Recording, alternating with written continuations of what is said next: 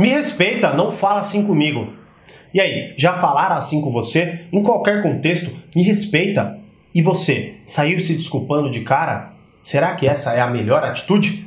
Fala mestre da persuasão, aqui é o Thiago Brigato. E a sacada de hoje é como de fato reagir quando alguém fala assim, pô, me respeita, você tá louco? Você nem me conhece ou alguma coisa assim. O que você deve fazer? Se desculpar? Quer saber um pouco mais sobre isso?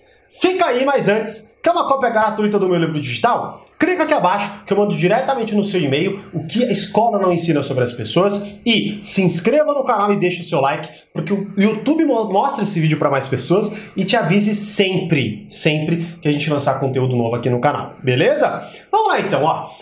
Basicamente, a palavra me respeita, ela entra num tom, pelo que eu mais observei e passei empiricamente, ela entra num tom muito tipo, puta, feri algo ou fiz uma coisa muito grave.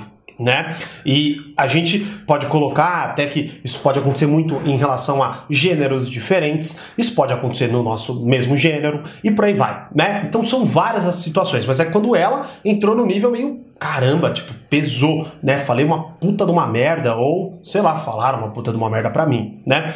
Mas será que eu já devo sair me desculpando e me colocando em posição de inferioridade? Qual é a discussão que eu quero gerar aqui? Primeira coisa, tá? Quando alguém te diz isso, pode ser de fato que você descumpriu uma regra crucial para ela. Sei lá, vamos pensar assim: você tem o hábito de brincar com tal pessoa, que é um amigo seu de infância e blá blá blá. Aí você conhece uma nova galera, você tá lá no meio daquela galera, e aí você faz a mesma brincadeira. Ela não cai bem. Aí as pessoas falam: pô, me respeita, que isso? Quem é você para falar isso para mim? Você pode estar tá ali descumprindo uma regra, ou você pode não ter tanta intimidade, ou qualquer coisa nesse sentido. Então, esse é o primeiro cenário. Logo, é genuíno o me respeita. O segundo cenário é não ser genuíno. Ou seja, a pessoa simplesmente colocar isso em um contexto básico, ao qual você não de fato desrespeitou a pessoa, certo? E você vai agora ter que lidar com uma vítima. A pessoa cai me respeita, não, você é louco, não sei o que lá, ou qualquer coisa nesse sentido, e aí você, não, desculpa, poxa, eu não sabia, e aí você começa a se justificar e tudo mais. Né? Só que aí, como eu disse, não é genuíno. Talvez essa pessoa esteja utilizando esta frase como uma tática de manipulação. Talvez ela tenha percebido, essa pessoa tenha percebido que falando assim as pessoas reagem de forma não, não, pelo amor de Deus, e aí ela usa isso com frequência, tá?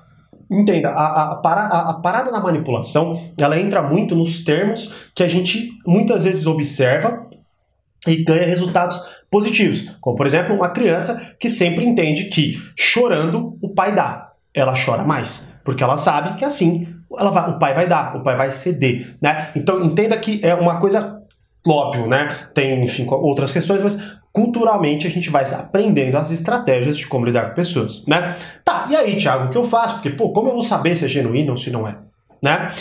Qual é a minha opinião e o que eu acredito que você deva fazer na maioria dos casos, salvo as exceções que você já deve saber como agir, né? São exceções do seu cotidiano com pessoas que você já conhece. Você pode entrar e falar, tá, é, eu, sei lá, eu realmente não te conheço. Por exemplo, né, me respeita, você nem me conhece, você nem sabe com quem está falando. Você tem razão, verdade. Eu não sei com quem estou falando, eu não te conheço de fato. Aonde de fato que eu te desrespeitei? Qual foi a regra que eu descumpri em relação ao nosso, à nossa interação aqui? Eu não saio me desculpando de cara. Sacou a ideia? Você não tem que sair se desculpando de cara. Você precisa entender o que aconteceu ali, né? Então tá, qual foi a regra que de fato eu quebrei aqui? Aí a pessoa vai precisar se explicar. Ah, não, mas aqui, assim, assim, assadá. Aí a pessoa vai falar. Aí você vai, ó, aí entra um ponto importante. Não é para você fazer assim. A pessoa foi lá e falou o que ela de fato não gosta que seja feito. Aí você, ah, mas isso aí, pô, né? Como diz da brincadeira, você pode fazer uma brincadeira. Ah, mas pô, isso aí eu sempre fiz com, minha, com os caras lá da infância. Se liga, pô, para de ser fresco, para de ser fresca, para de ser blá blá blá, né? Não. Você vai respeitar de fato tá? Você vai respeitar de fato. Ah, entendi. Então, ó, agora você tem minha palavra que eu não vou mais fazer isso em relação a você ou assim assim assado. Beleza? Olha só que diferente, então. E olha como você não se coloca em posição de submissão e como você não é manipulado nesse sentido de tipo, ai meu Deus, estou me sentindo culpado porque eu feri o direito de alguém, né? Você fala, tá, deixa eu entender então, aonde de fato eu te desrespeitei? E é no sentido de, tipo, não confrontador, no sentido de, tipo, ah, como assim eu te desrespeitei? Não. Você quer de fato. Ah, não, mas como assim você tá falando isso? Não, eu quero entender mesmo. Porque, que nem você disse, se ela falar, você usa, se ela não falar, você não usa. Mas você pode também se adaptar. Tipo, é que eu não conheço você de fato, né? A gente nunca passou por isso, então eu não sei o que, que eu fiz para que te desrespeitasse. E eu quero saber para que eu não cometa mais esse erro. Ah, aí a pessoa vai falar: Ah, entendi. Então, combinado. Você tem a minha palavra que, você não vai, que eu não vou fazer mais isso com você. Ou assim, assim, assado. Tá bom? Agora, qualquer outra situação, você vai, obviamente, entrar num acordo que seja mais benéfico e faça mais sentido de acordo com a relação em que você está. Beleza? Tiago, então não peço desculpas na minha concepção, não há necessidade. Por que não há necessidade? Porque a palavra desculpa, mais uma vez, te remete à inferioridade. Não que você nunca deva pedir desculpa, não é isso não, tá? É que a gente eu falo num contexto de te preparar para uma possível manipulação. Então é óbvio que, tipo, puta, se você tá com a pessoa que você sabe que ela é gente boa e blá blá blá, pô, foi mal, errei tudo mais, né? E se você de fato errou, se você sente essa necessidade, pode colocar o que eu não acho necessário é você ser reativo. Como assim? Tipo, tudo que acontece, aí a pessoa fala uma coisa com um tom diferente de você, com você. Ah, desculpa, é que eu não sabia. Ah, desculpa, desculpa, desculpa. Você se torna uma pessoa que fala desculpa para tudo. Eu já conheci várias pessoas que são assim. Inclusive, tem na minha família pessoa que pede desculpa que eu até falo, para, cara, não precisa pedir desculpa, não, não há necessidade ali, né? Então eu não quero só que você utilize isso como uma forma não genuína de, se, de reagir. Ela tem que ser genuína. Se você entende que, pelo, pelos fatos, pelo acontecimento, pelo que a pessoa falou, você já sabia, você realmente quebrou uma regra social, você realmente. Você fala, pô, faz todo sentido o que você disse e eu peço desculpas, porque já é, é muito claro isso que você falou. Eu não devia ter tido esse tipo de atitude realmente, né? Aí você pede desculpas, genuinamente, com vontade vontade, com, com decisão, né? De propósito. Agora, se não é, tipo, você tá só pedindo desculpa porque você quer agradar, ou você tá pedindo desculpa porque a pessoa tá forçando você a pedir desculpa, você vai colocar, ó,